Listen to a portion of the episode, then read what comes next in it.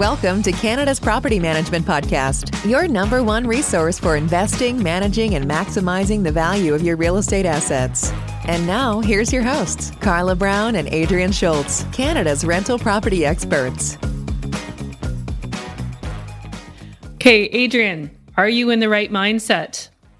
I am. I was just thinking of something that my wife said to me the other day.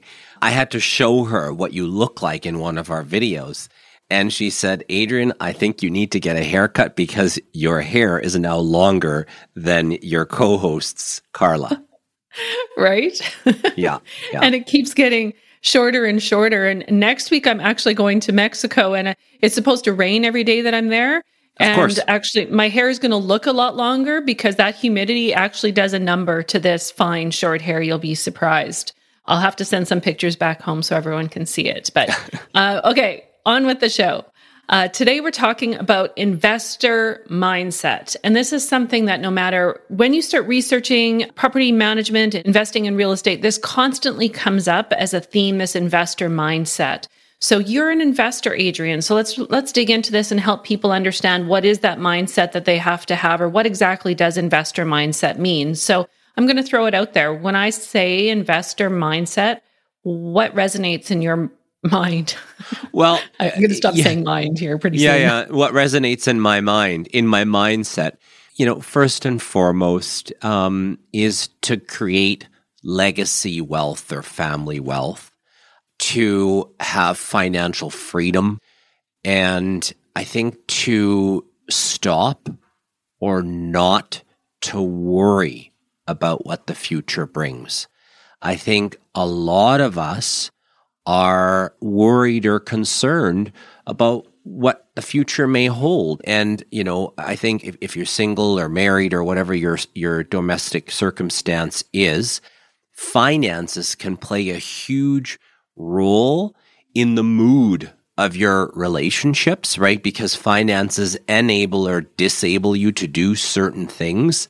So I think my investor mindset is just having that I guess that calmness, knowing that wealth is being created, which will enable us to have more and more freedom over time.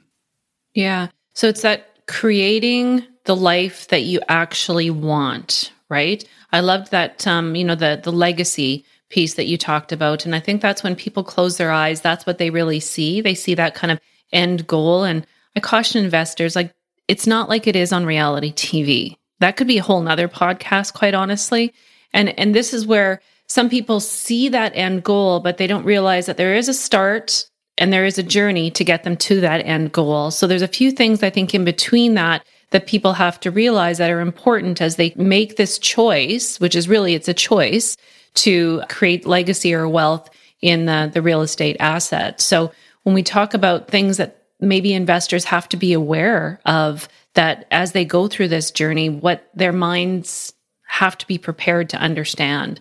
And and there's ways to overcome them. And I think, you know, the services of of what we do at RPM can definitely help that. But let's talk about about that a little bit. So if you were to say you're meeting an investor for the first time or an, an investor to be, and you're trying to prepare them on what this is going to look like, what do they need to be aware of?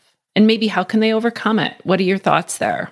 Well, I think the first thing that I would yield someone to is don't do this for cash flow, at least not for immediate cash flow. And I want to tell you a little story because we love stories here on this podcast. And that is when I bought my first rental property, which would have been in the early 2000s. I remember those first couple of years actually enjoying some cash flow, and I was pleasantly surprised, only to realize that the property management company at that time wasn't properly maintaining and investing in the property. So I thought I had all this cash flow, but it was fake cash flow. It actually needed to be invested back in the property. So here I am cash flow being taxed as passive income. And all of a sudden, boom, you get this shock phone call saying you need to do a capital injection. And I'm going, how can that be? This thing throws money every month. So, really get cash flow out of your immediate mindset. I think that's the ultimate goal down the road, especially once the asset perhaps is paid off or mostly paid off. And the second thing is, is don't be afraid of your tenant or your resident relationships. And don't be afraid of what a resident may or may not do to the rental property. In the grand scheme of things, the majority of rental property problems can be addressed with a fresh coat of paint, some fresh flooring, a good cleaning. You know, the world isn't always or the sky isn't always falling when you have a disrespectful tenant. Yeah, that's, that's a good point. You know, you have to realize that it, the stats show that almost 40% of Canadians are now renters. And we hear a one or two stories a year where tenants have demolished a property. So that's a very, very, very, very small percentage. And I would say that there was ways to somehow prevent what happened there in most cases and it's it's not to disregard the the, the actual investors themselves but i could have probably on ones i hear i, I was like hmm could have solved that one differently for for these people. Um, but the cash flow piece is really interesting. If you kind of think of the plant analogy you know you you plant a seed you water it you care for it you talk to it and then you let it grow and that takes time it's not an immediate win so there's other places where you can put money that if you're looking for that high risk, I just want the win right away and I want to increase. But real estate is not one. Real estate is one where you're going to create passive income uh, for years to come. And I think it's a fantastic place to put your money as an investment. Stats show that on how it, you know, that appreciation grows, but it is definitely not a get quick, rich scheme, easy cash, that type of thing a lot of times I do see investors say to me on that maintenance piece, you know, we're asking to do regular inspections and we're asking them to do uh, some regular preventative maintenance. They're like, well, I lived there for 10 years and never did anything. Why are you asking me to do all these things now? I'm like, yeah, you didn't do anything. so now I'm asking you to do things. But the reality is, you don't live in a house and never do any kind of improvements, right? And that isn't a tenant's responsibility to do. So let's go back to the mindset piece. So, how do you think that an investor could best feel in control? Because I think mindset is a control thing, right? And, and we all need to feel in control of our situation surroundings. So, what could they be doing to help their mindset get into this place where they're okay with realizing that they're going to give money into this investment to allow it to make money? They're not going to have control of exactly what's going to happen in those walls day to day because they're putting a tenant in there. What what would you suggest? Well, I think I would really hammer down on the why. So, you know, like like why? Why do you want to invest in real estate? Because you read a book or you saw a TV show or because other people are doing it? None of those are good reasons. I think your why needs to be clearly defined on what the reasoning is behind you wanting to invest in real estate. We know that people who invest in an RESP are doing it to have funds for their children's education. We know that people who are investing in an RRSP are doing it for their retirement, right? Those are very clearly defined. So give me your clear definition of why you want to invest in real estate. And I think once you've got the why, all of the other five five W's come into context. And I think eventually that will enable you to have a good quality, positive real estate investor mindset. Yeah, I think you're so right. And the other piece of that is don't don't rush it. Like do this when you're ready because there's no sense in rushing it because you'll feel uneasy. And I always think there's that correlation between control and confidence. So you have to feel confident about this decision. So you've got your why figured out. Don't be scared to go and get some education. Make sure you're talking to people. Talk to people like us, right? People that are in this space that can maybe help with those decisions on what worked and what didn't. And I think that you'll feel that sense of control to kind of jump in. And then when you jump in, leave your emotions on the swim deck, so to speak, if you're jumping into the water. Yeah. um, because this you know, this is a business decision, and it can't be it can't be purely made on emotion um, because you, there's too much at risk to do that. I'll tell you my why.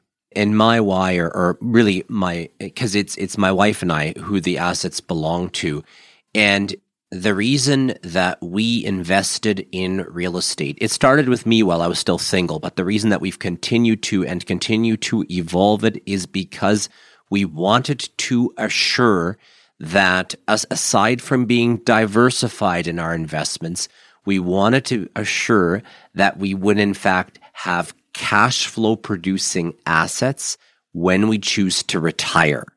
And that's the key when we choose to retire. Doesn't have to be at any particular age. We can choose that.